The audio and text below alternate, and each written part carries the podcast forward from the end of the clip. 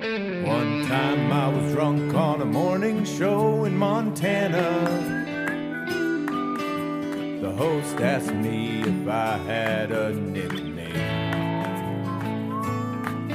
Said my friends call me the Dirtbag King. She said on the air I started giggling. Hasn't had me back, but now I've got this podcast. Welcome to my podcast.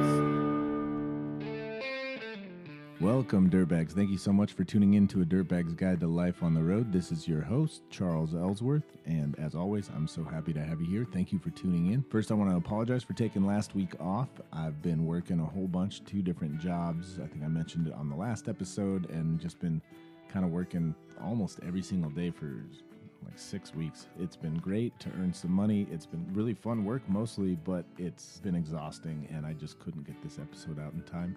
But it actually worked out because today that I'm recording this intro is the birthday of this guest, and this guest is my friend Carl M. Banks. He's been on the podcast before, and if you haven't listened to that episode yet, you should probably listen to that one first and then come back to this one, just because uh, you'll get a better idea of who Carl is, and, and we kind of do the whole, you know, tell us about yourself and your history and whatnot, and then this is just kind of like two friends catching up after not really seeing each other for several months. It's a great episode. It's a great conversation. We have so much fun. True to form, we smoke some weed, we talk about running, we talk about music and being on the road, all kinds of stuff. It was really fun to hang out with Carl. Those of you that were listening to the last episode know we met playing a show together in Cleveland about a little over a year ago and just immediately hit it off. He's just a rad dude, been on the road for years. He's been playing music originally from Missouri, came out to New York City a number of years ago, and he's just been just been getting after it, running a bunch, playing music, and just being his badass self. Really stoked to have made friends with Carl. He's a really sweet, genuine human being. He's a great songwriter, super funny, just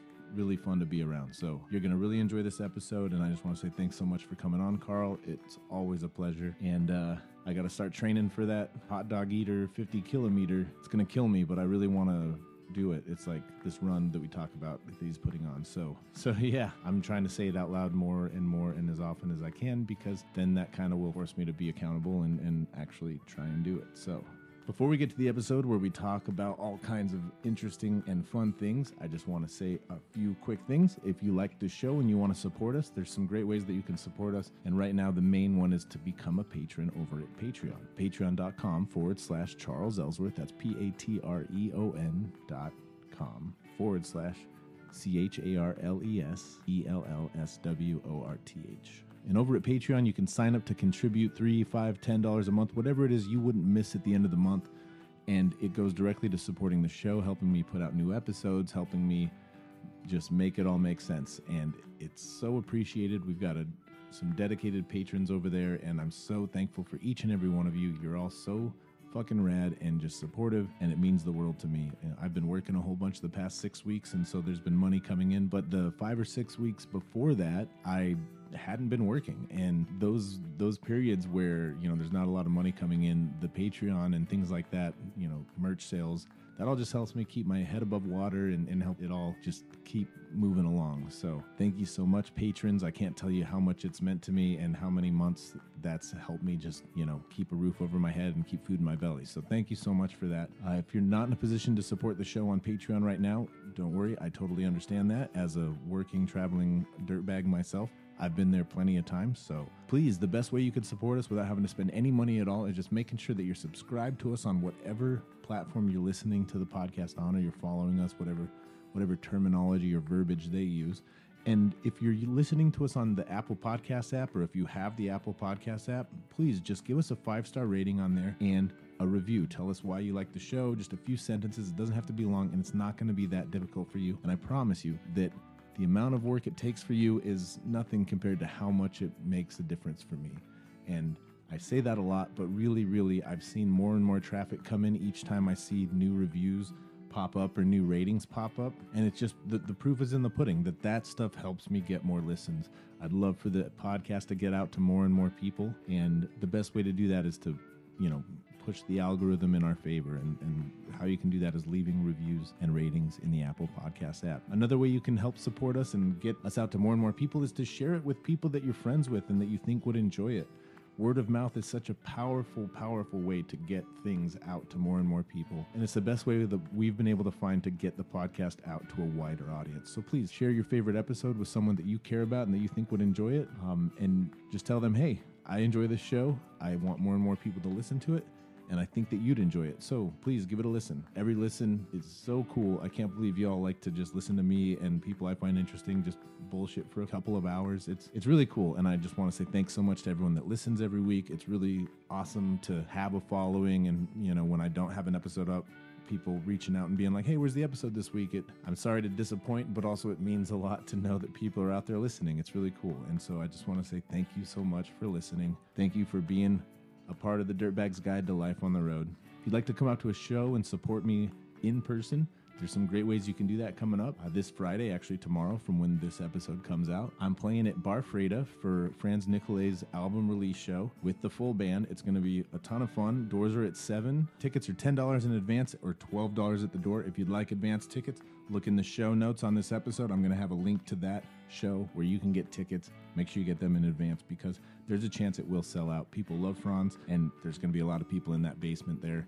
at Bar Freda. So make sure you get your tickets in advance. I'd love to see some friends there. If you live in Utah, the location of the greatest snow on earth and the only license plate in the U S with an exclamation mark after the name of the state, then I've got some great news for you. I've got some shows coming up in Provo and in Salt Lake City. On the twenty-fifth of this month, Black Friday, I'll be playing at A B G's in Provo with my friend Vincent Draper and the Coles, and a new band that I've started with some friends who's going to be in Utah making a record is also going to play a set that night. So come to A B G's in Provo on Black Friday to catch me, Vincent Draper, and my new band, who we've yet to come up with a name for. But we've got some cool ideas, so keep an eye out for that. And then on the twenty-sixth of November, Black Saturday, or the day after Black Friday, whatever the fuck you want to call it, me and Vincent Draper and my new band are playing a set at Quarters D L C, downtown Salt Lake City. It's going to be really fun. ten dollars at the door. Come through, bring your friends, bring your family, bring everyone that's in town for Thanksgiving. It's going to be really, really, really good time. I'm stoked to be playing in Salt Lake City and in Provo again.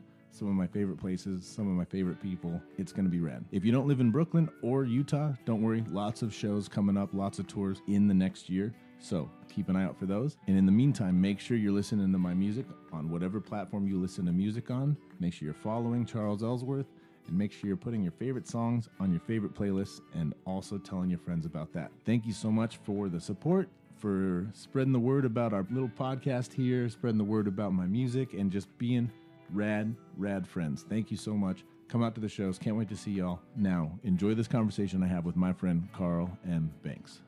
So I, I bought like a Line six D L four.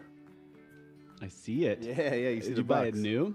Uh, yeah. Well, I bought the. They like did a remake of oh, it. They've cool. got like a the, the Mark two. So I bought that, and uh, on this last tour, because after playing with the band, you know, I had to like try something, and so right. But it was funny because I was like learning how to loop and how to do all this shit like on stage because I bought it like three days before I left. It's yeah. hard, or like it's, it's really hard, hard. Get the rhythm, dude. Rhythm right. Yeah, it's really hard. I, practice. I would like on days off when we, or we just had nothing to do. We're just like uh-huh. hanging out in the town. I would go to like some park, mm-hmm. and, and Banjo and I would hang out, and I had like my. my little car battery jumper thing. yeah, yeah. And I would just power my amp and pedals through that because it would it would power it for hours. Uh-huh. And that's how people busk, I guess. Is that what you... Or... Um, well, when I when I busk, I didn't use any uh, elect- electrified sound. I oh, had okay. like a, a kick drum suitcase and, and just sang really loud. But um, when I was doing this, I just built this puppet and was dancing around the city. I did. I had a, a battery pack that I bought for potentially busking, and I played at the thirty-one hundred uh, run last September oh, cool. and stuff. Cool. So, um, so yeah, I have a small battery pack. Also, oh, nice. It's a little bit of a uh, end of the world type of. At least I'll have that much battery to run my phone when the world ends. You know. Yeah, no, that's true. Mine's like mostly for like jumping your car, but it has um, a you know it does have a an outlet on it or whatnot. And uh, how's yeah. the van doing? The van's good. It's, uh, I mean, there's some, there's something weird going on with the electrical that I need to, I need to figure out because I keep having like problems with the battery and the alternator. It'll be a it's new probably one. Probably the fucking jumper cable thing. You're using it for busking too much. No, I'm just kidding. Oh, I was like, that doesn't make any sense. But uh, no, uh, But yeah, it's it's great. The van's awesome, and it's uh it's it. I'm glad I have it. It keeps paying for itself. Like, yeah. Every month, someone hires me to do something with it, which is like. That's pretty rad. Which is awesome. Mm-hmm. Yeah. Um, Where do you, do you just keep it on the street around the city, or? Yeah, yeah, just around here. Um, but uh, so let's. Before we were recording, you were talking about this uh, this marathon in nineteen oh four. nineteen oh four. Saint Louis, and this uh-huh. is blowing my mind. People, people are so fucking stupid. Yeah, well, it's but crazy. We still are. Anyways, yeah. yeah, keep going. Well, if you think about the marathon, the first marathon ended with a death. You know, it was a oh yeah a Greek god, or not. I don't think he was a god, but whatever. He ran from Marathon to Athens to tell them they beat the Persians, and he collapsed. Right, um, so that's the story of where the marathon comes from. Mm-hmm. But there was no. It's roughly twenty-five miles from uh, Marathon to Athens. It's not twenty-six point two, which is like th- this specific thing that we have. So that didn't come about until like the late eighteen hundreds. Okay. Um, whenever they decided to. So anyway, at the nineteen oh four World's Fair in Saint Louis, there was also uh, an Olympics there. But nobody fucking came because it was in Saint Louis. And, uh, mm-hmm. you know, so they like, there also was the World's Fair. So on the marathon, they got... Um, just kind of random people from the World's Fair, you know, like the, it was like a lot of racist ideology at the time, and like, oh, we can beat, you know, these whatever primitive people that from blah, blah, blah. And um, so they're like not even runners. They're just like, jo- you know, do the marathon. So they put down all this dust and uh, for the course, and it was, Saint Louis gets super hot, like nineties, you know, and like mid nineties, and it was midsummer. And um probably humid as fuck. Humid as fuck. And uh yeah, and so they like today. Today in New York City. It was very insane, sorry. Yeah, but I also had like a jacket on too, so yeah. So anyway, um people start they take all, you know, fire the gun, and they start running on this dust, and then people are breathing it in, and like there's there was accounts of people like throwing up blood and everything because it was so bad. Um And they didn't believe in drinking yeah, water? Yeah, they didn't believe in drinking water. The, the prevailing wisdom at the time was water was bad for you. I think because people were cramping, they thought, whatever, they're probably, what was happening is their salt was getting out of whack, and they thought that it was the water doing it when it's really the ratio of water to salt in your blood or whatever. Yeah, totally. But anyway, um, the idea was like they would uh, like have a sponge and put it in your mouth to like, you know, ease that pain or whatever. And then they would take, uh, they would shoot egg whites. That was the thing they ate. They would drink brandy. And then they would also, ta- also take strychnine, which is a poison, which is they used as rat poison, but it's a stimulant too when it's used. So they were yeah. fucking hallucinating. People are like vomiting blood. Right. And so, uh, it wasn't, it was like twenty-four miles. It wasn't even the, the regular twenty-six mile thing. And so then the guy who wins, the guy, he had just won the Boston Marathon, I believe. He fucking shows up and like, oh, I won the fucking race. And they put the wreath on him and everything. And then um, uh, somebody's like, no, he fucking rode in a trolley car for like half the fucking thing, you know? And they're like, oh, so there's big, big to do at the end of it. And the guy that actually did ended up winning uh, was hallucinating. And there's like this picture of him, and he looks fucking so tweaked out. And, uh, yeah, it was a it was the nineteen oh four marathon. It's one of the one. It's legendary. That's amazing. I'm yeah. I'm.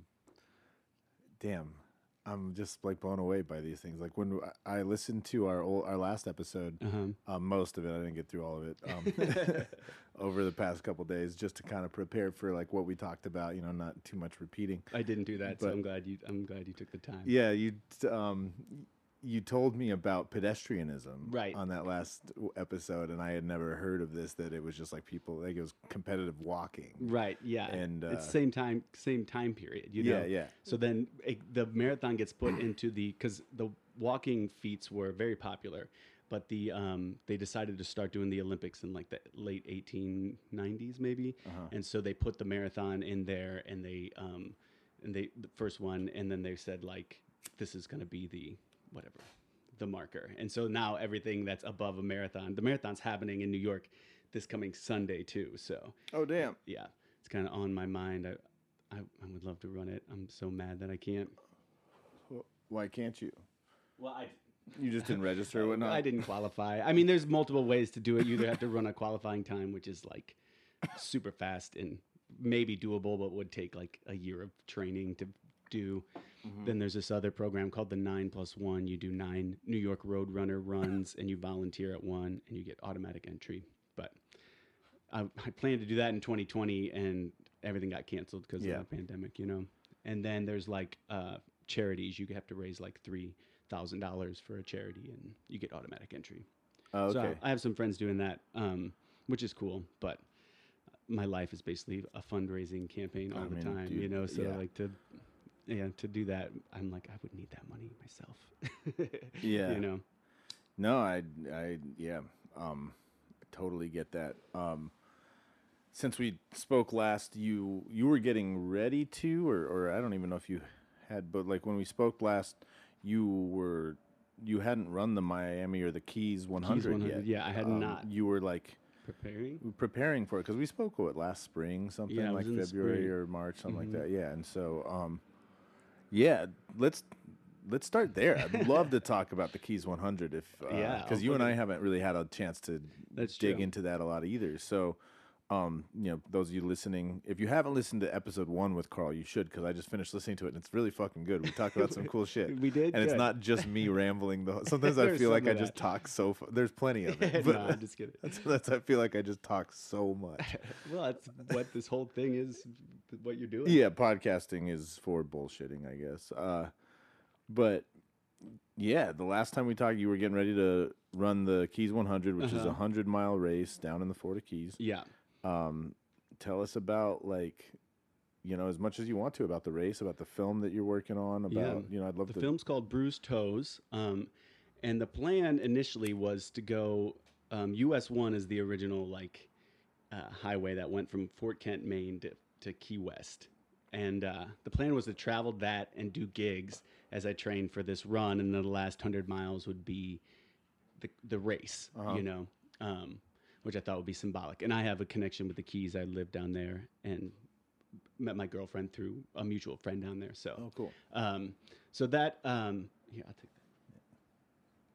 So I got up to Fort Kent, Maine, got the, you know, played a r- string of shows, and it was just like pretty obvious that I couldn't do both. I wasn't, you know, it was like just playing the gigs is takes so much out of you, setting up, tearing down, moving, driving, you know, it was just, it was too much. So once we got back to New York, I kind of just was like, I'm not going to play any more shows. We're just going to travel the rest of the way and do camping and running and hiking and stuff.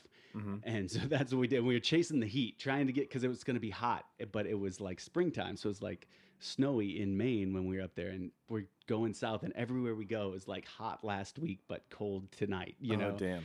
So it's just like... And you're trying to heat train because it's going to be like exactly. insanely hot and humid. Right. That's the whole nature of why this race is hard, is because you're it's totally exposed. There's no shade for the entire thing. Fuck. You're running over bridges and islands uh, through, you know, that's it's like used to be a train trestle or whatever, and okay. now it's a, a highway.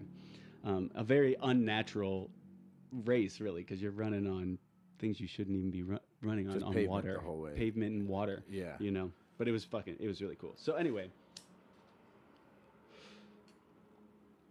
So wait, your feet were wet for a lot of this race? Well, uh, I'll get there, but yeah. Okay, okay, sorry, sorry. Yeah, yeah, yeah. Let's get there. So, because so, yeah. so, like I just, that just crossed my mind. I was like, "Fuck, that's insanity." Oh yeah, it hurt so but bad. Anyways, let's let's okay, go back so, to the beginning. So then we're like just gonna camp and hike, and we traveled all the way down and got to the Keys like a way before we had. I had written like two weeks, no, like a week and a half, uh, ha- week and a half before I thought we would get there, but my friend put us up, and we just you know would hike every day. We and like we did some filming around to get a bunch of B-roll and.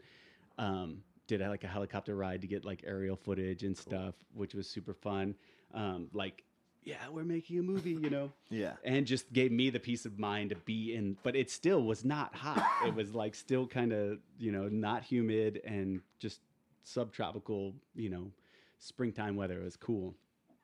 But then the day of the race, so we get there, and the day of the race is just like, it was fucking brutal hot. It was like this hazy, gray, um, looked like it was going to rain all day, but the sun was e- equally intense. It was just gray and flat, and uh, it was just really hard. So um, we started cruising the first couple hours, just do, like running at a you know pretty good clip. It was me and my brother. He did the race with mm-hmm. me, And then um, once it got a little bit hot, um, I started experiencing cramping, like debilitating cramping.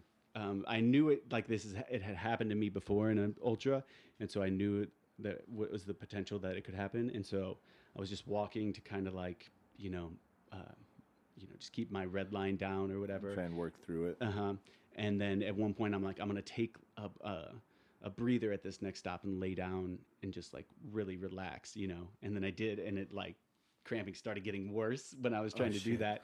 And so um, then I start, I'm like, all right, I'm just going to go. And I take off and uh, my calf was cramping up, was seizing up really bad. And then I started walking, and then it was like my calf, what was happening to my calf, like a Charlie horse, happened to my calf, my quad, and my oblique, and my neck, like all at the same time. Holy shit. Yeah, and I was like, I mean, I could not move.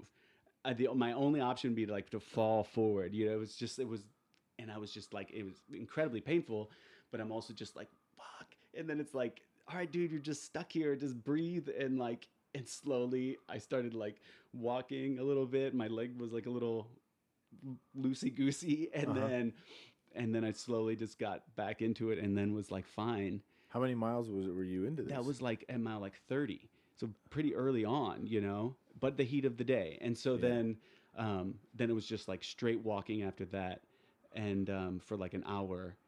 And then one time, so I would try to run, and as soon as I started to like get a like a ping of a cramp in my uh, calf, I would stop and walk and, you know, like pull back or whatever. Uh-huh. And then one time my brother went ahead to use a uh, porta potty, and um, I started to jog to catch up to him, and I could run again.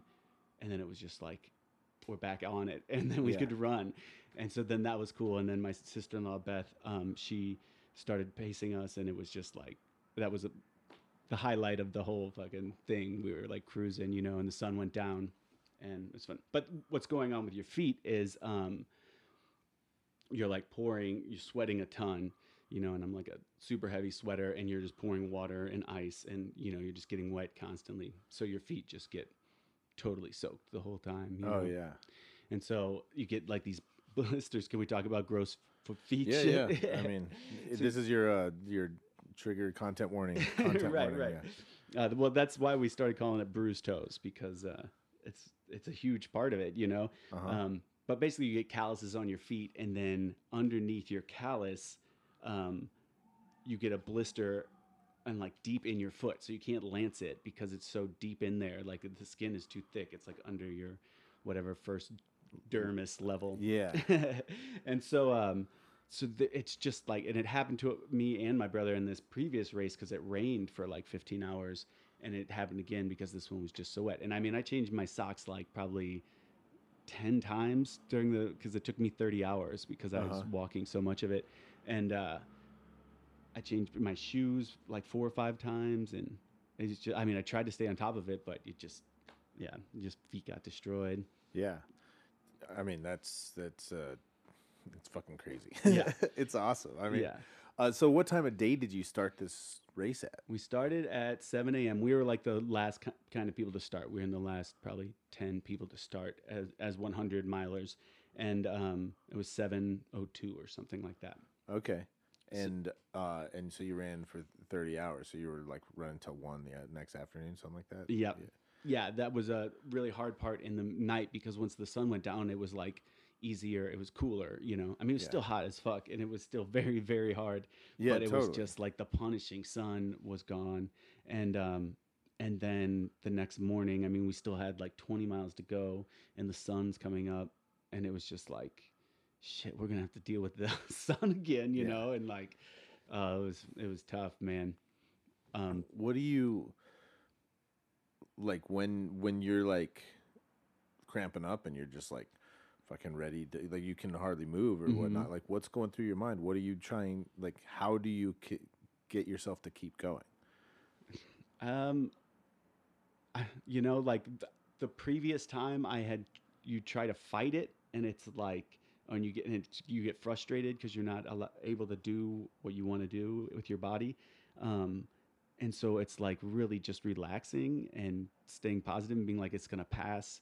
Just, you know, let it do its thing for a second and then relax and breathe. I mean, it was all breath that like you know, just calm me down and shit. But, totally.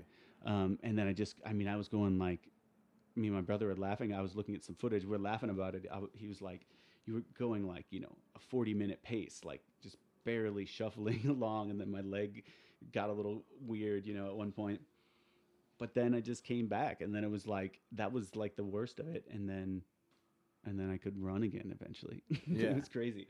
That's was wild. wild. Yeah. And then the rest, was there any other spots like that you were like considering dropping out? Were you? No, I needed to get it. I knew I was going to, I knew I, cause I could walk it in, you know, and I knew I could do that. My feet hurt so bad, but I was like, you know, I can go. Yeah, I can keep going. I can keep going. And um, my brother at like mile eighty, um, he dropped out. And that was pretty, that was crazy. Um, I didn't really see it coming. And then he was just like, I can't do it. And I kind of got like, oh man, I want you to finish. And I looked down and his feet were just like bloody, you know, and like just in rough shape. Yeah. And he had already made the decision. He was out, and he had, he looked relaxed and happy immediately, you know, cause it's like, you know, it sucks. It's like, it's hard. It's really hard, you know, yeah. It really hurts really bad. Um, but he has gotten the hundred before.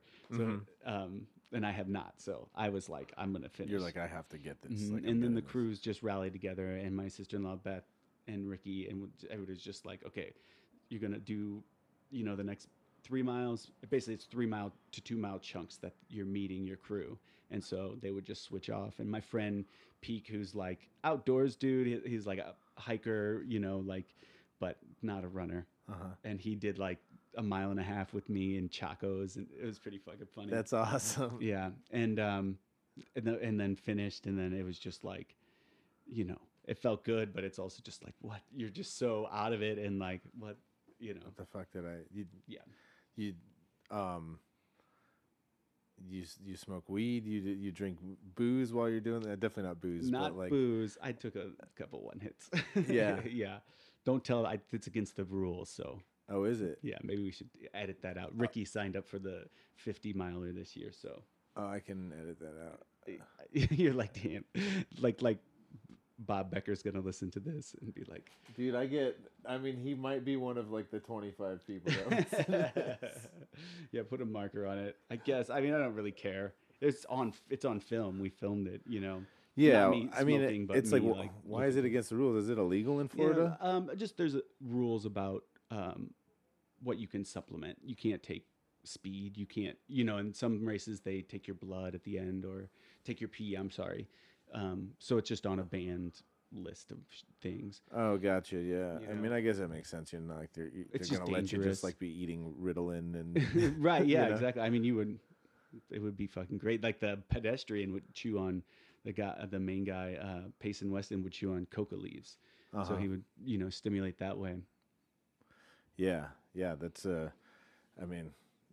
Yeah, that's definitely, that makes sense. Performance enhancing. Like, because weed for me would, like, that's that's the only way I can do any of this shit. Like, yeah. I don't know if you noticed when we did the, the Bridge in a Slice, like, I snuck off like five minutes before and just, like, just smoked, smoked a big old bowl and did some stretching and was just like, okay, here yeah. it goes. Bridge yeah. in a Slice, there are no rules about, you can do as much weed as you want. Yeah, you that's. Can drink booze. You can do whatever the fuck you want. Yeah, that was so fun, too. I will, um, that was one of the highlights of my year, I gotta say. Yeah, that's cool. So, I saw the fucking thing up there. Oh yeah, I got there. I've got the. Oh sweet. Yeah, um, I didn't notice that. That's cool. Yeah. Pizza so next box. To my dead cactus, cacti. I got two dead cacti on my wall right now. uh, but uh, yeah, no, that that was really cool. I I'm I'm really bummed that I've kind of fallen out of like training because yeah. I, I need to jump back into it, but. Um, It's always waiting there for you.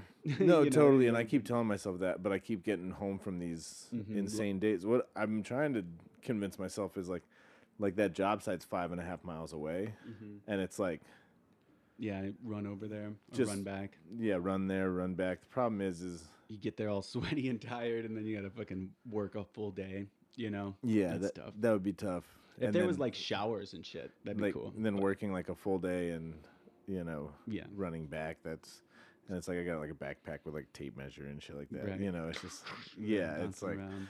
But it's. I mean, I'm realizing it as I rejoined the the the civilian workforce is like how little time there is to do anything but fucking go to work, be at work, and go home from work. Like, it's fucked. I'm like, no wonder. And still not be able to afford anything. Yeah, no, seriously. That's the crazy thing is, like, I'm, like, sitting there doing the math of, like, when my paychecks come through and, like, when I, and just being like, oh, I might be able to pay off the balance that's currently on my credit card. Right. You know what I mean? And it's just like wishful thinking.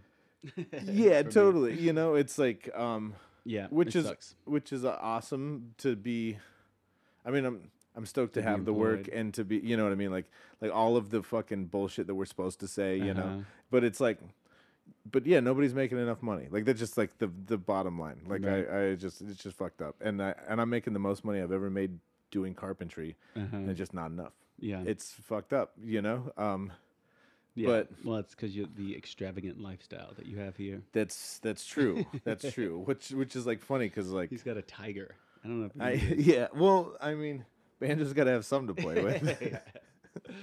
uh, no, I mean, I don't want to be I don't want to be a downer and get on. But like we talked about this on the last time we spoke, and I, I bring this up a lot is like how I start to realize I'm, uh, or as I've gotten older, I've realized that like just as much as my love for music and songwriting.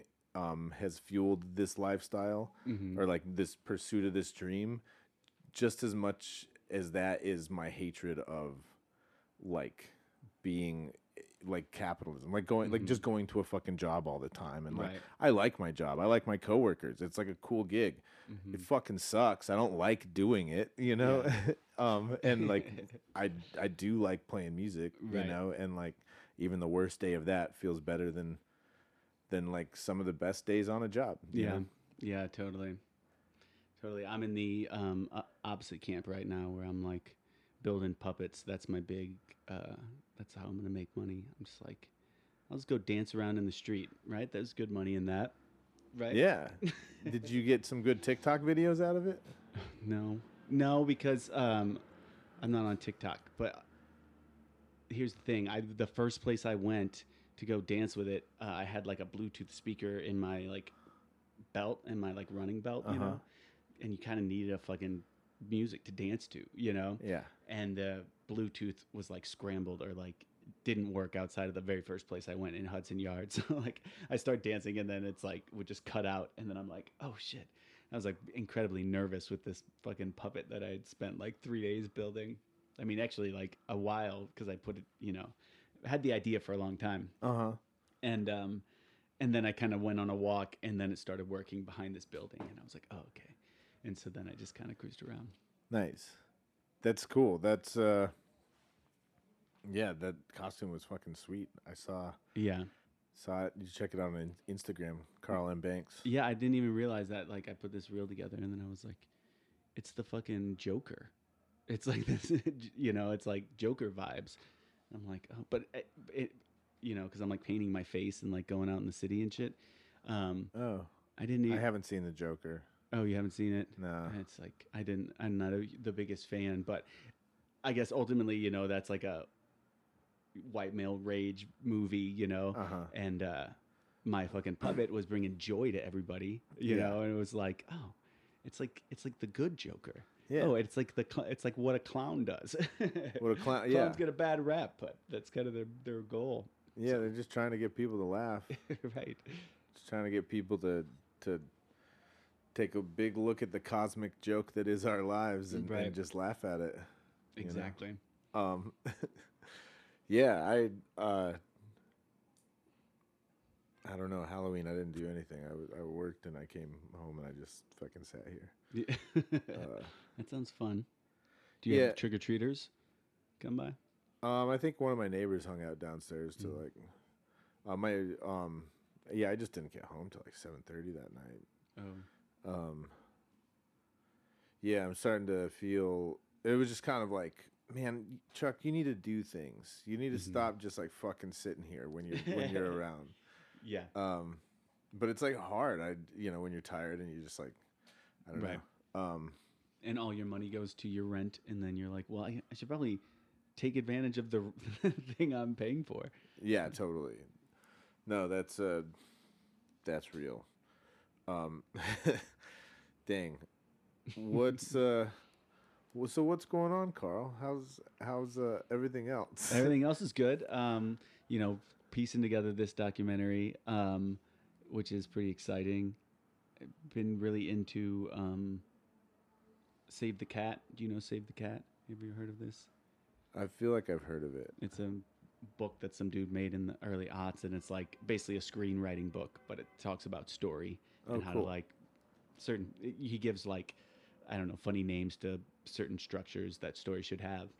Save the Cat is like you should like your hero in the beginning of the movie. You know, do yeah. put something in the beginning of the movie where they, he saves a cat or they save a cat, and then you're gonna like them. You know, gotcha. And then you're with them.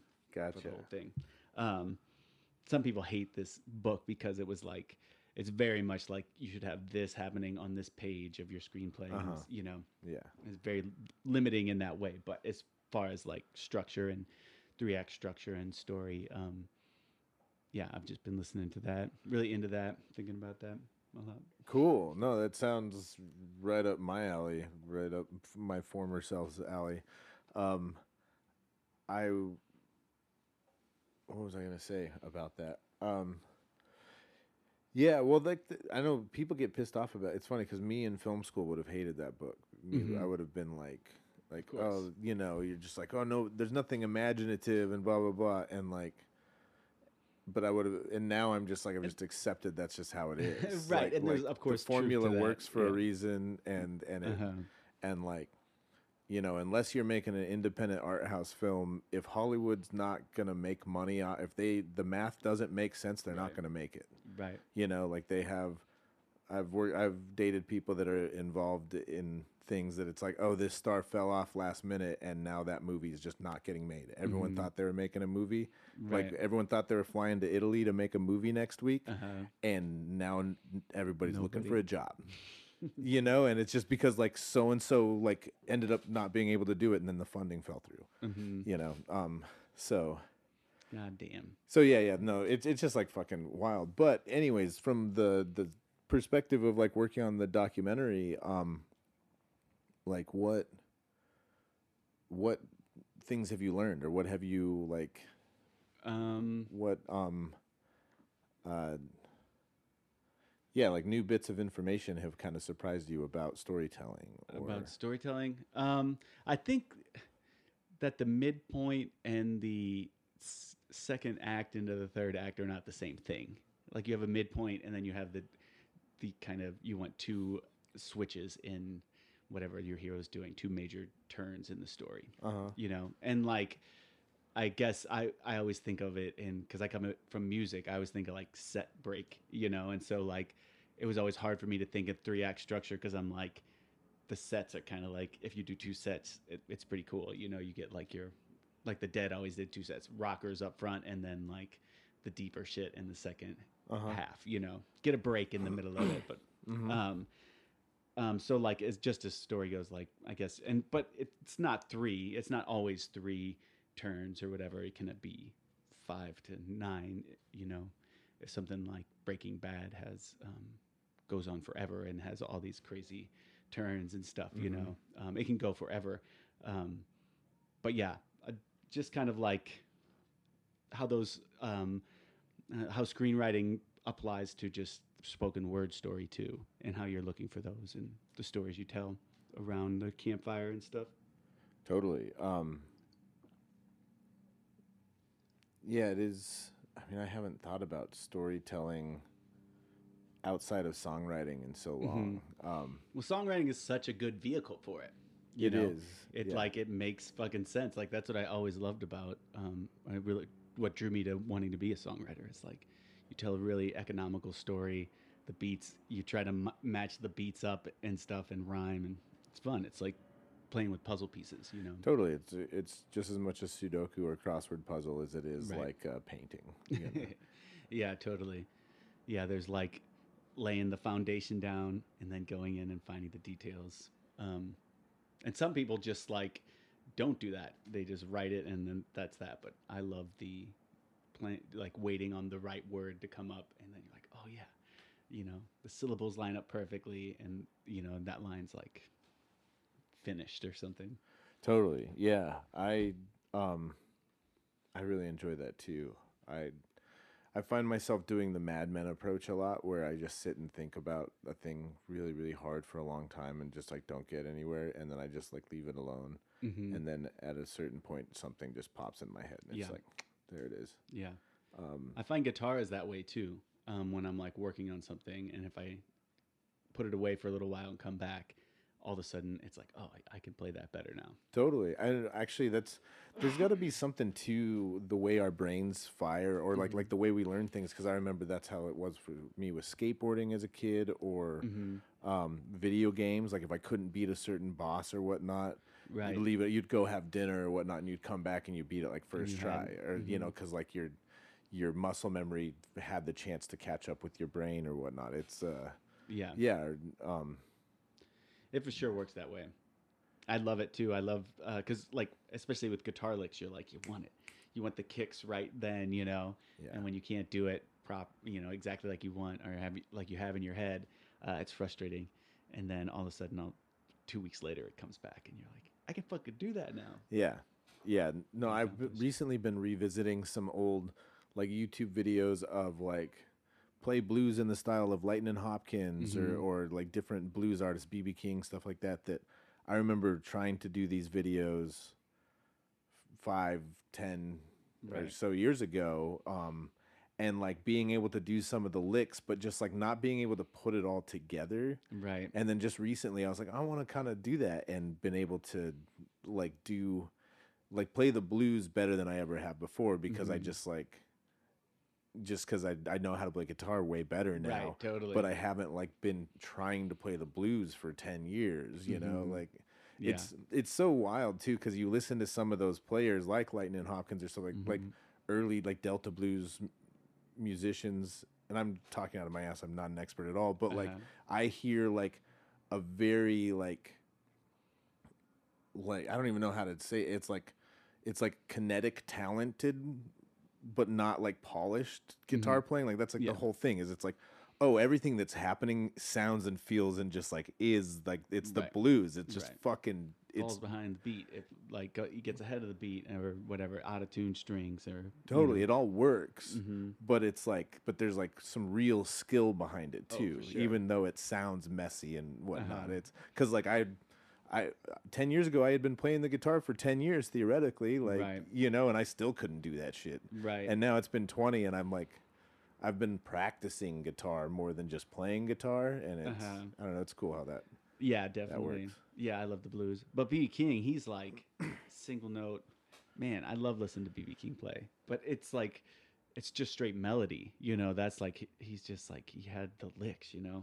Oh yeah, his that was one of my favorite videos recently, was just like, here's five B B. King style licks, you uh-huh. know, or like like how you play this lick in this one song, and yeah. you, and you just realize he's like the phrasing king, or, or like mm-hmm. you know, like he just, sure. the, just the master of like the coolest little phrases. And uh, did you see uh, Summer of Soul? No, the I didn't. Questlove movie. Did we talk about this last time? I don't think we did. Okay, it was like the Harlem uh, Street Festival. Not, I don't know, maybe not Street Festival. Harlem. Cultural something festival. It happened in nineteen sixty-nine mm-hmm. when Woodstock was going on, but it was like it happened up in Harlem, and um, they filmed it, and then it just like sat, you know, like all uh, the things I've ever tried yeah, to make exactly for a while, and then and then people started putting it back together, and it's like amazing. It's like if you like concert films, which are like my favorite thing in the world, um, it's one of the best. It just looks so pretty, but. Um, Questlove directed it, and uh, you know, once he got attached, it mm-hmm. got finished, and um, the footage is amazing. But B B. King is one of the artists um, oh, sick. on the lineup. Dude, you got to see it. Make it a point because it's it's so good. Uh, just like that that music, like Sly and the Family Stone is is on there, and yeah, it's just great. Um, what, I don't know if I've told this story on the podcast before, and uh, um, like what? So when I was When I was a kid, my when my mom and my stepdad got married, uh, we for vacations on, in the summertime we would like we had like a trailer and we just like all load in and just do you know the classic American road trip, you mm-hmm. know, making peanut butter and jelly sandwiches. Like right. they were really cool vacations. We did some really cool shit, but it was also like um, you know done with ten kids and like you right. know, like the it's like Living the Brady on top of each other on yeah, the Brady Bunch on uh, you know, on a like. Wait, like, how many kids? Um, let's see, there were seven of us. Oh, okay. Yeah, that's um, a lot. yeah, that's a, it is a lot. Uh, and so, but one time we were we'd stay at the K O A campground sometimes. Yeah, one yeah. time we were staying at this K O A in uh, Reno, mm-hmm. and like next door like was like the Circus Circus area, and they had like an amphitheater of some sort or whatnot. Okay. And like B B. King was playing that night. Oh, really? And I was like thirteen, fourteen. It was like the summer between seventh and eighth grade, I want to say, maybe eighth. Because we did this two summers, and I um and we stayed at that same campground, mm-hmm. but I don't remember which one. And I had my skateboard, and I was skating around, and I met this other kid whose family was staying uh-huh. in the area, and he was a skateboarder. So we were just skating around and whatnot. And at a certain point, sorry, uh, we ended up like at the concert, like at the show, oh, really? And like he and I like snuck in and just watched like a B B. King show, and that's it was awesome. Totally like this sort of thing where I'm like this like nervous kid that's like not trying to get in trouble with, especially with my new stepdad and whatnot, who's right. like was scary at the time. Uh-huh. I mean, he's, you know, yeah, yeah. Uh, but uh, and this this kid who was like a, probably a little bit more of a troublemaker, just mm-hmm. being like, "Come on, let's go, let's do it," like instigator. Yeah, and. uh yeah, dude, it was got that was like one of my first concerts ever. That's it was awesome. Just like watching B B. King from like the lawn of this amphitheater in Reno. That's great. I love getting into concerts for free. Yeah, you told us the story of the L C D. Oh right, yeah, yeah. Dude, last yeah. time that was uh, one of my faves. yeah, dude, their live show is fucking. They just put out some more music. I saw, I listened to recently. yeah, new songs are fucking great. I really dig it. Yeah, and not just because they buy me lunch every once in a while. It's a really cool song. Are they the? Are they one of the twenty-five, four of the twenty-five listeners? Oh, I doubt they listen to my podcast. What's up, James? Oh. Well, if you're listening, thanks for buying me lunch sometimes and and uh, employing me at times.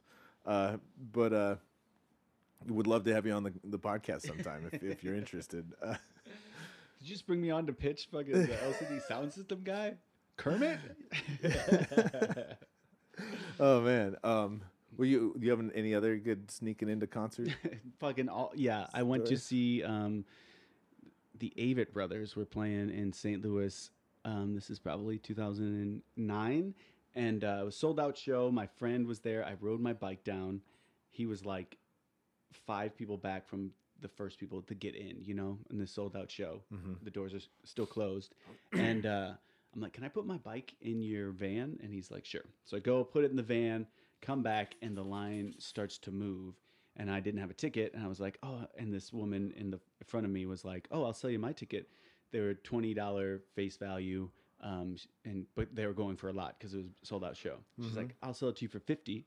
And I was like, listen, you're going to go into the doors in like five seconds, you know, either with that in your pocket or I'll give you twenty dollars for it. And she's like, all right, I'll do twenty dollars. And then I only had fifteen. So I was like, I, I'll give you fifteen. So I got in for fifteen bucks, which was pretty good. And we got like, you know, right up on the rail from the whole, you know, from the beginning. So it was a good show.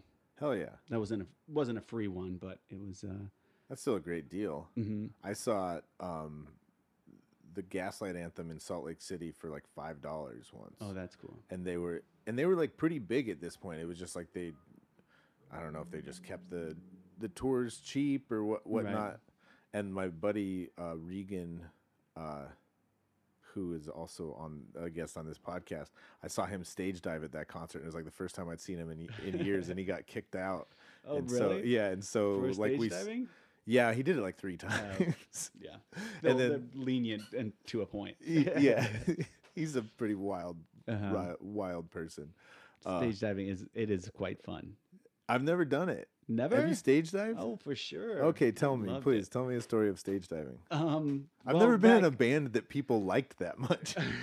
I mean, I never do it whenever I perform. Okay. I should mention that because uh, I'm like, I sing sad songs. You know, it, would, it wouldn't fit necessarily. So does Phoebe Bridgers. I'm sure she stage dives. Yeah, that's true. Um, She's also... Back in the day, there was this band in Saint Louis called The Urge, and... Um, And just a lot of shows, you I would go and you would it would just be like you'd be up front and they somebody would just tap you and be like, or you could just be like, put me up, and then they pick you up and then you just start falling into people and they help you, you know, or don't. Oh, well, I've crowd surfed. Well, I mean, I'm saying like jumping off the stage oh, onto the, I the guess crowd. No, I haven't. I haven't stage dove. I've just crowd surfed. Okay. Sorry, my bad. Sorry, I'm such a dick. No problem. Um, fucking semantics, apparently. um, Are you, uh, did people try and steal your shoes? Yeah, I think that was definitely uh, that was definitely happening. I remember that, like at the, these Urge shows. There was like the biggest band in Saint Louis. They were like the local band. Uh-huh. Had connections with um, three eleven. Nick Hexum sang on there. Which I saw, I saw three eleven a couple nights ago at Terminal Five. That oh, was I saw your Instagram. Fucking hilarious! It was like a bunch of fucking forty-year-old, really respectful mosh pit guys. It really? Was, yeah, it was like hilarious. It was not. Oh, I mean, it was fun. God. Everybody was down, it's but so it was like funny. It was very, you know, it was not like people swinging fists and stuff. Everyone was, was like, much kinder than they looked. Yeah, and when somebody fell, it was like, huh, which is like good, you know. No, it's awesome. Um, but at these Urge shows, I mean, it would just be like, you just would crowd surf up and then, so, and then you, the security would grab you and then you went down and then just do it again. You could just keep going. And there was, they oversold the place in Saint Louis called the Pageant. They oversold the Pageant and it was just like so packed in that, uh, the crowd surfing was great, you know? Oh yeah. Yeah. That was, there was some crowd surfing at the three eleven too the other night. Nice. Yeah. Nice. I, uh, yeah, I feel I very quickly in my concert going career got too big to be crowd surfing. Oh yeah, like because he, I mean, I started going to concerts in like seventh grade, and I went to the Ataris. That was my first like show show, uh-huh. and uh, the Nile Underground in Mesa, Arizona. Okay, and uh, I crowd surfed a couple times that night. But yeah, I was like small, I hadn't hit my growth spurt, and then like a year later, I was like six feet tall. It was too big, dude. And it was just like I was just like I feel bad asking yeah. people to, right? You know, and you're now, inevitably gonna run into somebody that doesn't see you coming because you have no control, you know. And it's like when you're yeah, one hundred eighty pounds hitting somebody is a way different thing. Yeah, it's different when like this small, small Avril Lavigne lookalike falls right. on your head. Right. Um, this is two thousand four. Also, this is, uh, you know, she's hot like. Music wise, she was she popping. was the hot new thing back yeah. then. She yeah. was inventing punk rock. Right. She wears a tie. She wore a tie with like a. Um, Said he's a skater boy. With the, what are those things called? Tank tops. Oh yeah, yeah. That was. That was There's the, a politically incorrect name for them. I don't know what they're. uh, yeah. But we'll just say tank top. Yeah, a shirt. I think is uh, what Haynes calls them. A shirt, a shirt. Um. It's more of an H, though. I don't get where the I know. What the fuck? Haynes. Maybe you turn him sideways. I oh, yeah. Look through the armhole. Gotcha. I thought H- Haynes was, like, worried about being too self-promoting. They're like, we can't just call it an H shirt. Like, right. The Haynes shirt? Come on. Who the fuck do we think Nobody we are? Nobody wants that, yeah. I have to say, the Haynes um, white, large V-neck uh, is just my favorite. I get it. I go through, like, a pack of those a year. If you're going to a Carl M. Banks show, mm-hmm. bring it. Bring him some shirts. The uh, the dude from uh, have you ever seen the documentary about um, the Barclays marathons? You know what I'm talking you can about. Just assume I've never watched. Okay, anything. If it's not a Coen Brothers movie Lake. Or like Fight Club, I haven't seen it. It's like the Fight Club of the of the ultra marathoning world. It's like oh, very cool. kind of secretive how you can get in it in this particular race and the. Um, Entrance fee is always like two two dollars seventy five cents, and you got to bring the guy whatever he needs, shirts or socks or whatever it is, and, oh, like really? a, and a and a license plate from wherever you're from. Um, that's one of the fucking rules, and then he hangs them all up and stuff. That's cool as hell. Yeah, it's a crazy race. They you do these f- the race is five twenty mile loops, and you find these books in the woods that he tapes to trees, and you have to rip the pages out of the books. To prove that you did the loop, you know, and um, it's like one of the hardest things. You have it, the time limit is like sixty hours or something like that. Who who is the guy that does this? His name's Lazarus Lake. Lazarus and, uh, Lake. I've heard character. that name yeah, before. He, he does um he does a lot of different running events. He has this one thing called like a. They have a children's cartoon also. I don't think this guy does. Okay. That could be. I mean.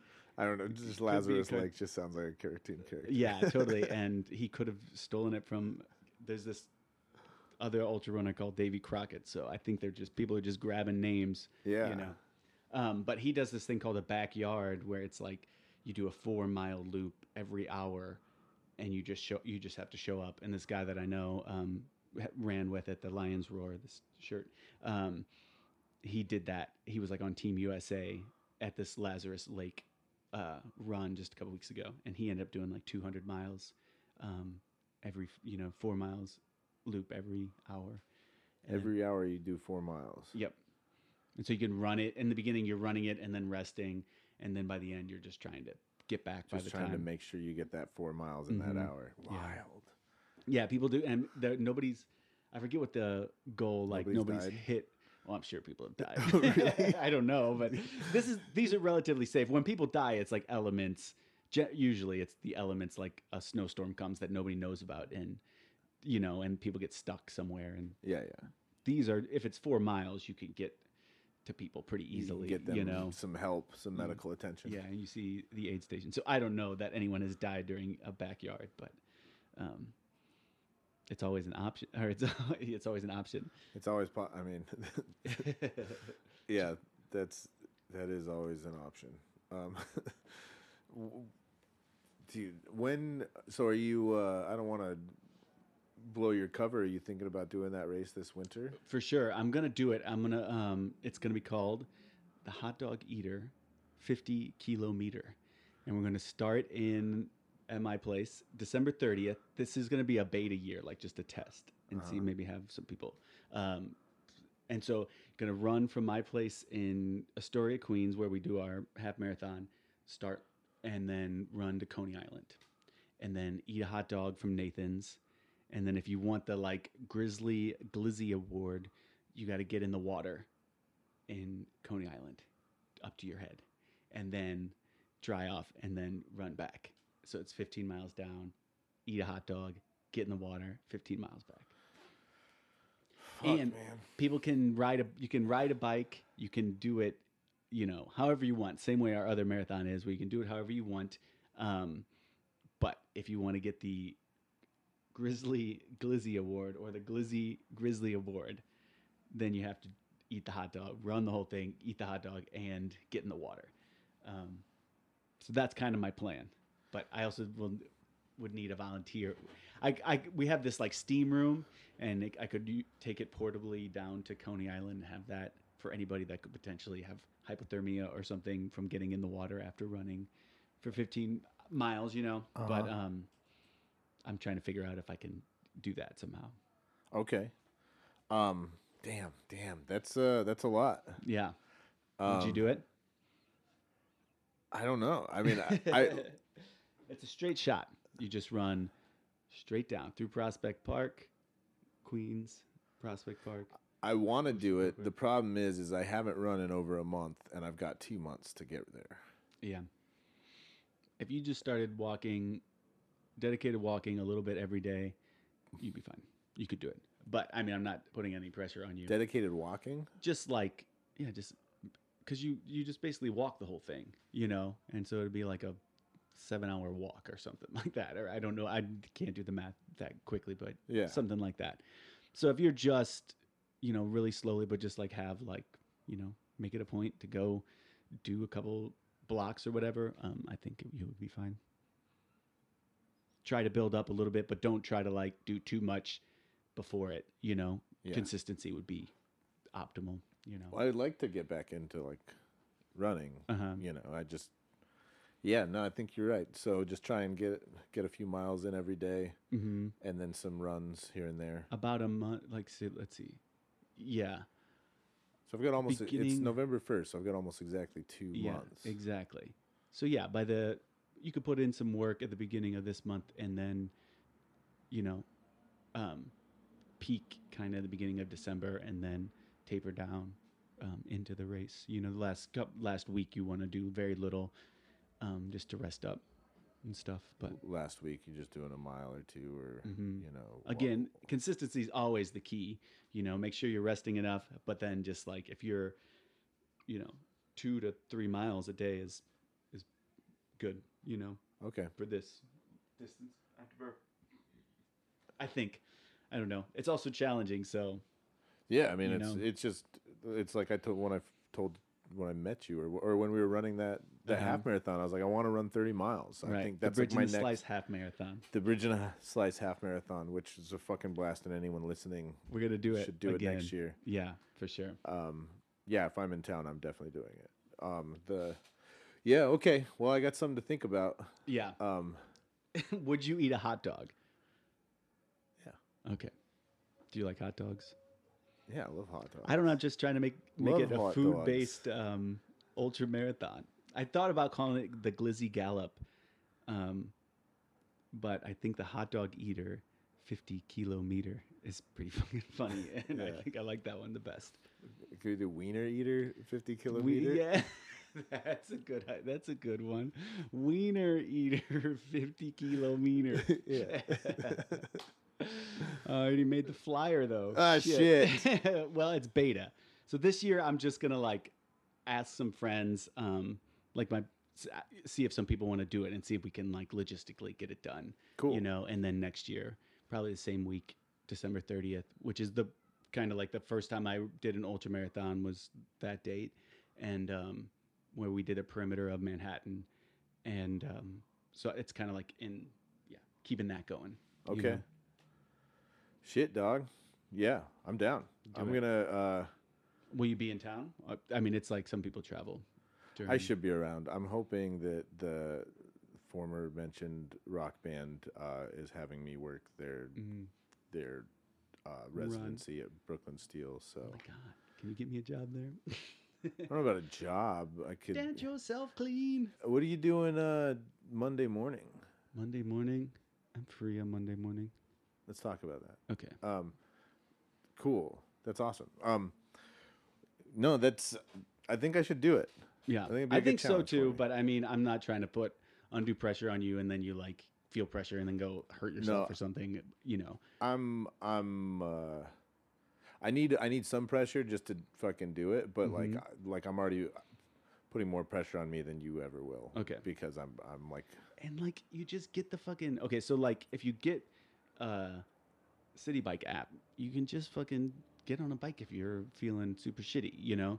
But the thing is that down Ocean Parkway, there's no city bike all the way to Coney Island. So there's like a ten mile stretch where you have to walk it or run it. You know uh, what I mean?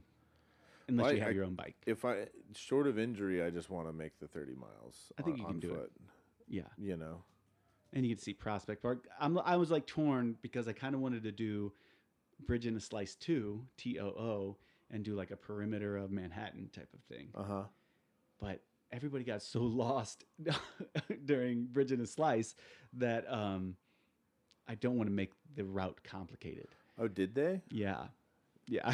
There was just like, there was... It wasn't yeah. that hard. No, it wasn't. It's very self-explanatory. But and I'm not like, I don't live in that part of, I'm never um, in that part of Manhattan or Queens. My sister-in-law, Beth, was the last, she was like the sweep. You're going last, just keep an eye, you know, be behind, in the very back. She's one block in and a runner comes from like this direction, like ninety degrees off the course. It was like, how are you already over there? Like that early on? Yeah. And then the same runner, like, I'm not going to, it was just like, people were all over the place, you know? That's amazing. I, I thought, had no idea. I, I thought it was very, yeah, I didn't, I thought, and I remember seeing when we were running some people like sitting by the pond, you know, which is fine. I don't care, you know, they, but they were like, had the bibs on and they were like just sitting on benches, you know, clearly had yeah. cut off a portion of the park. But I don't care. Well, remember when we were like, like somehow those people got in front of us and we were like, dang, how did you, you guys just right. like kind of. kind of went for it at the end because they just like ran past us and it was right. like, how do they have this much energy? It turns out they were on a bike for most of it. Right, totally. And like ran the end like, of it. Is the pizza like, over here? And it was like oh, the, dude, the pizza was way back there. Just oh my god. I, yeah, I'm like I made a video. I gave you a map. I specifically told you when you guys I were you very good about giving directions. They had volunteers at every turn. Exactly. Like every spot you were supposed to turn, there uh-huh. were people there that were like. Telling you this is the way, and still like everybody got lost. That's funny. Oh man! But people were not from New York, and so That's like a, if you know no. New York, it's like easy because everything's gridded out and you can just navigate it. But Yeah, and it's like I've been Virginia. to Central Park before, so I know mm-hmm. like the general layout of the area and what you know. So right, like, exactly. Uh, so like when I'm looking at that map, it makes sense to me. But that mm-hmm. you know, I guess I got to think about that. Is like right. a, a lot of it was wild how many people y'all had like traveling yeah. for this thing, or yeah, that happened crazy. to be in town and like were runners and uh-huh. wanted to do it. My friend Marcus, who's doing New York this weekend, um, he has a random friend that randomly did our marathon, and she, she's like posted her. you know, medal at the end of it. And she's like, it's just this weird dude. He puts on this like weird half marathon. It's like, oh my God, that's my friend Carl. That's amazing. Yeah, it was so cool. I, I yeah. encourage like anyone who's yeah, into running or anything like that. We'll announce it um, again, you know, um, probably first of the year or something like that. Yeah. What weekend do you do that again? It's like June twenty-third type of yeah around that around then. Um, there was a Pride Uh, New York Roadrunners run that day. I remember we saw people with bibs. Uh-huh. And so like, I don't really want to, I guess there's going to be a run probably any, any weekend, but I don't really want to like compete with, if they're doing with something pride. righteous, no, yeah, and, you know, and I'm like, we're just trying to, I mean, we're just trying to make the money we put into it back, you know, but, um, it's not a nonprofit, you know, it's not like it's going to, yeah. it's nonprofit because we don't make a profit, but you don't want to compete with a cause that you fully, you're behind, exactly. you know, and make it seem like you're trying to draw attention mm-hmm. away from that cause or that. But the thing. New York Roadrunners also, it's like easy, you know, like you just, they just have something every weekend and it, they just oh, like, really? yeah, it's just this huge juggernaut of a thing that like, yeah. that make little, just to be like a little boutique run. It's like, part of me wants to, you know, be competitive in a way, but tell no. me more. Tell me more. Well, you know, like, you know, the fighting for the little man. No, I, I guess the whole, our whole point is kind of like the anti-race event, uh-huh. you know, no bib number, no, can't win it. Don't even have to do the course. You can ride a bike. You can take the subway. We don't care. Just do whatever, you know, if you follow the course, you'll get the distance if that's what your bag is. Yeah. You know, um, but just whatever, do whatever. Uh, and so, like, the New York Roadrunners, obviously the opposite of that, where they're, like, it's all, it's very competitive, very, like, oh, gotcha. you know. I don't know if the, I don't know the Roadrunners, but it's, like, they want your money a lot. You know, it's, like, totally. a huge membership fee. And they have things that are cool, like a place to shower in Midtown and lockers you can utilize and stuff for commuters and stuff. Okay. I mean, it's... Maybe but they just have a run every weekend. Yeah. You know, and it's like, if we're trying to, like, go around what they're doing... Um, just just don't one. do one the same weekend as, like, Pride. Well, it's a whole month, so... You know what I mean? So, I don't know... Because they didn't... It didn't happen... Well, last year we did it on a Sunday, too. So, because yeah, the pizza... No, why did we move it to Sunday? Oh, Porch Stop was on Saturday, and I was playing at Porch Stop. Oh, yeah, that's the hat you're wearing. Oh, yeah. What's Porch Stop? You don't know Porch Stop? No, man. Oh, my God, it's amazing. Shit. It's New York's biggest folk festival? I'm oh, just well, kidding. That's what the I'm, hat says. I'm New York's biggest folk artist, so naturally I wouldn't know naturally. about it. No, it's um, it's a cool little thing. They do every um, summer. I, the Porch Stop comes from the... clogging or whatever uh-huh. you know I, I don't know if it's actually clog, called clogging but yeah whatever dancing um tap ta- tappers what are they called Tapper, stompers tapperoos tappers tap tap tap tap tapperoo cannoli um but so Governor's Island was has all these like little used to be military housing on them you uh-huh. know little one room shacks and they put like musicians on all those little porches and oh, people stomp. Have a keg and yeah some people they have stompers they have I don't know like some um kind of I don't know groups of people will have a stage like Cowgirl Seahorse has a stage and uh-huh. um now Connolly ha- and Friends has a stage and they book uh nu- numerous acts and it's cool. How do I get plugged into the New York folk scene? um Jalopy, I I've think. I've been trying for eight years, and I just don't know. Go to Roots and Ruckus at Jalopy. Roots and Ruckus. Have you ever been? Nope. Farrell Foster hosts it. He's great. I, I don't know I, him personally I, or at all. I feel but like I met a, him at a Jalopy open mic once. Yeah. Um, they do the other New York, the New York or Brooklyn Folk Festival. Okay. Where they have like a banjo toss. You throw a banjo into the Gowanus or something. Really? Have you ever seen? Yeah. No. It, it's like, it has a string on it and it's like the only, the world's only banjo toss. And you fucking throw it into the river and then they fish it out and then the next person throws it. You throw a banjo in the river. Sick. Yeah. That sounds awesome.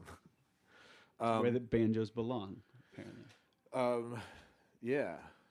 Well, what's what's on the docket besides your your race that you got coming up? What else is going on with the Carl M. Banks? Um, you know, I got those projects. I, it's kind of like hunker down and work period now. I mean, I'm always playing shows around. Uh-huh. Um, I was playing this Sunday night. This is like, we're going to go to a storytelling show, or I'm going to go to a storytelling show after this and probably tell a little bit of this story. But um, I was playing at this place, Scallywags, on Sunday nights for like, I guess like four weeks I played.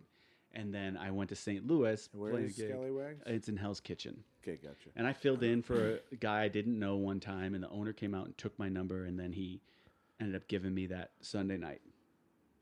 And so you stole it from that guy? I, I, I guess I did, yeah. um, but he, he left early to go do his Red Lion gig. So uh-huh. I was like, oh, I would never, I'll never leave early, you know. Yeah, I'm good to go. And so um, I and I was like, I know I'm traveling in a couple weeks. He's like, well, you just find your replacement for those for those times. Okay, cool. So I play a couple weeks, and then my buddy Tom fills in for me. And um, and when I'm in Saint Louis playing a show, I wake up, I get an email that I didn't get this. I applied for this Ars Nova uh, workshop thing, and so I get the email. I didn't get it. I didn't think I was going to get it because it was pretty close to the deadline of when we were going to hear. And I figured they probably already reached out to people that got it. And so I was like, oh, I kind of saw that coming, you know? Yeah. And then I look on Facebook and Tom, who's like a good friend of mine and a great musician, he looks like he's having a, had a good night at Scallywag. So I text him. I'm like, hey, had a good night. Awesome. Everything worked out. And he's like, yeah, they basically, they offered me Sundays. And I was like, wait, no. No, that's my. I'm play. I play Sundays. They can't offer you. So I call the. He's like, well, can you call the owner? And I'm like, man. And so then, the, the, basically, this guy Brian books the music. The uh, hostess manager Roe liked Tom. The owner liked me. And so I was talking to the owner. And I'm like, well, I'm gonna play next week because you know it was I was scheduled to or whatever. So I show up and I play, and it was decent. You know, I made tips, played my little heart out, played for hours, and people loved it, but it wasn't like super packed or anything. And um and then like the next Tuesday I get a I see my phone rings with a number I don't know, but it's White Plains and it's the owner. And I'm like, oh fuck, hey, what's up, Mike? And he's like, Carl, it's just not working out with you. Oh, like, shit. All right. Um well, do you have any more information on why? Because I had a good time and I was making tips, and you know, it seemed like everybody was digging it.